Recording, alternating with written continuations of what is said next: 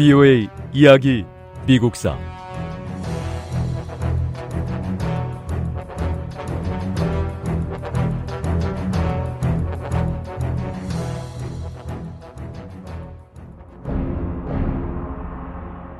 (1880년) 공화당은 이번 대통령 선거에도 다시 한번 공화당 출신을 대통령으로 당선시키려는 큰 희망을 가졌습니다.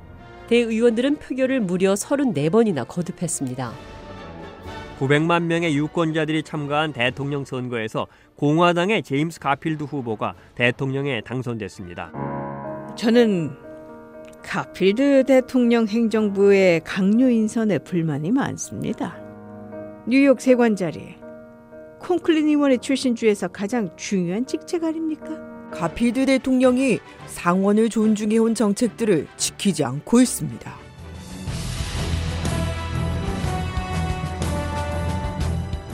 BOA 이야기 미국사 제35부 제임스 가필드 대통령 시대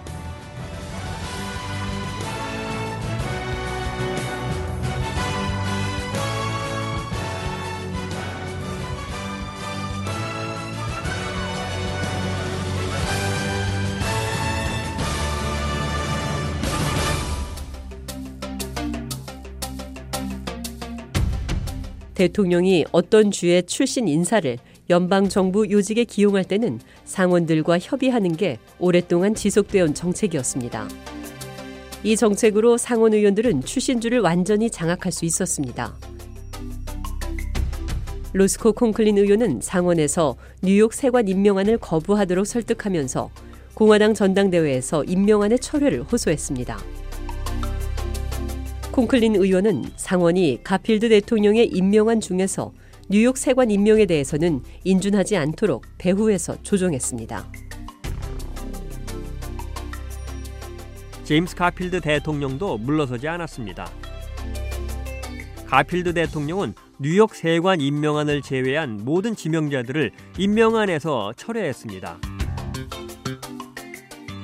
상원은 뉴욕 세관을 인준하든지 로스코 콘클링 의원 쪽 인사들을 모두 희생시키든지 둘 중 하나를 선택해야 했습니다. 콘클링 의원의 조직적이고 거센 정치 공세에도 가필드 대통령은 뜻을 굽히지 않았습니다. 콘클링 의원은 절박한 상황에 놓이게 됐습니다. 최후의 수단으로 저와 뜻을 같이 하는 뉴욕 상원 의원들과 함께 동반 사퇴를 선언하겠습니다.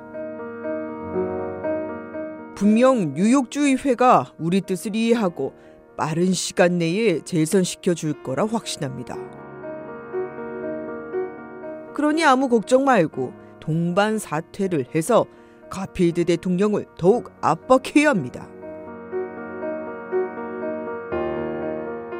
로스코 콩클린 의원의 기대와는 달리 뉴욕 주 의회는 전혀 다른 두 인물을 상원 의원으로 선출했습니다. 콩클린 의원의 태도에 불만을 갖고 있던 상원 의원들은 가필드 대통령을 공격하는 콩클린 의원에게 동조하지 않았습니다. 상원은 가필드 대통령이 임명한 뉴욕 세관의 임명안을 인준했습니다.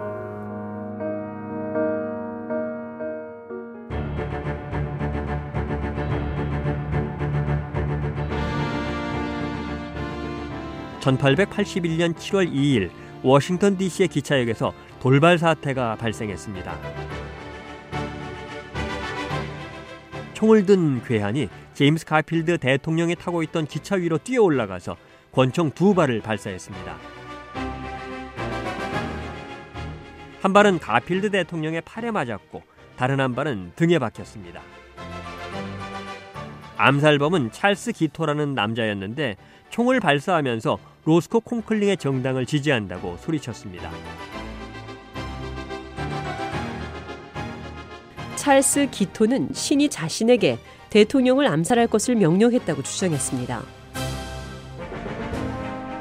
찰스 기토가 외친 이 말은 이 사건에 많은 사람들이 연관됐을지도 모른다는 의혹을 낳았습니다. 하지만 로스코 콩클린이나 체스터 아서 혹은 다른 정치 지도자들이 저격 사건과 관련이 있다는 증거는 나오지 않았고 찰스 기토의 단독 범행으로 결론이 내려졌습니다. 제임스 가필드 대통령이 사망할 경우 대통령직은 체스터 아서 부통령에게 승계됩니다.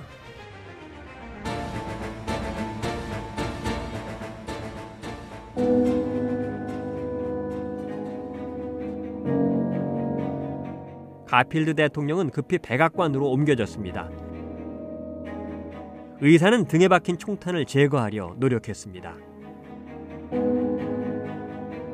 아직 총탄을 찾지 못했습니다. 시간이 경과될수록 대통령의 상태는 나빠지고 있는데 총알이 총상부의 어딘가에 박혀 있을 텐데 어디 있는지 통 보이지가 않습니다.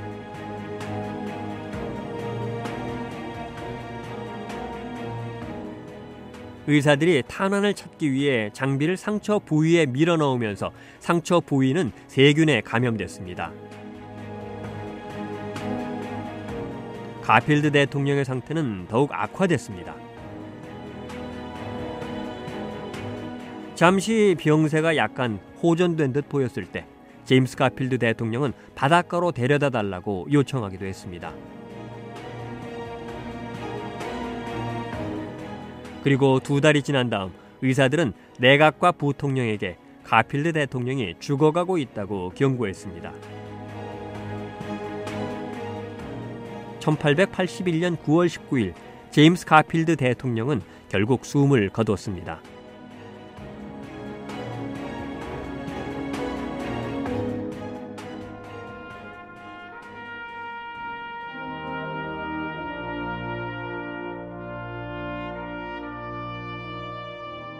제임스 가필드 대통령의 시신은 다시 워싱턴으로 돌아왔습니다. 워싱턴에서 추도식을 마치고 가필드 대통령의 시신은 고향인 오하이오로 운구돼 안장됐습니다.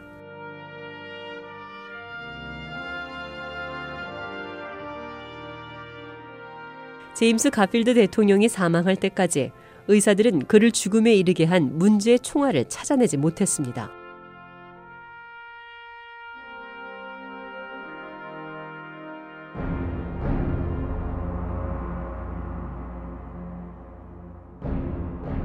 총알은 총상 부위에서 불과 몇 센티미터 부근에 박혀 있었습니다. 사실 총탄 자체가 대통령을 죽인 것은 아니었습니다. 대통령을 죽음에 이르게 한 건 의사들이 총탄을 찾으려고 의료 장비들을 넣으면서 발생한 세균 감염 때문이었습니다. 제임스 가필드 대통령의 재임 기간은 6개월에 불과했습니다. 가필드 대통령은 16년 전 에브라햄 링컨 대통령이 암살된 데 이어 미국에서 두 번째로 암살된 대통령이었습니다. 체스터 아서 부통령은 뉴욕에서 가필드 대통령의 사망 소식을 들었습니다. 체스터 아서 부통령은 판사 한 명과 함께 급하게 대통령 취임 선서를 했습니다.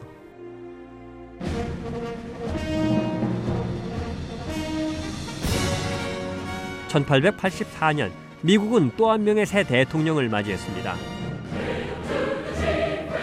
그로버 클리블랜드가 28년 만에 처음으로 민주당 후보로 대통령에 당선됐습니다.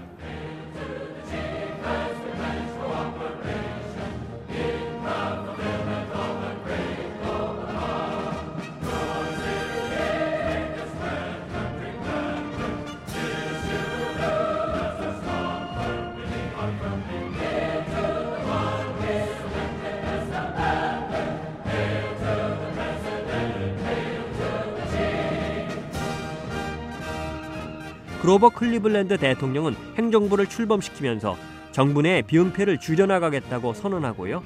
내각을 보다 실무형으로 구성했습니다.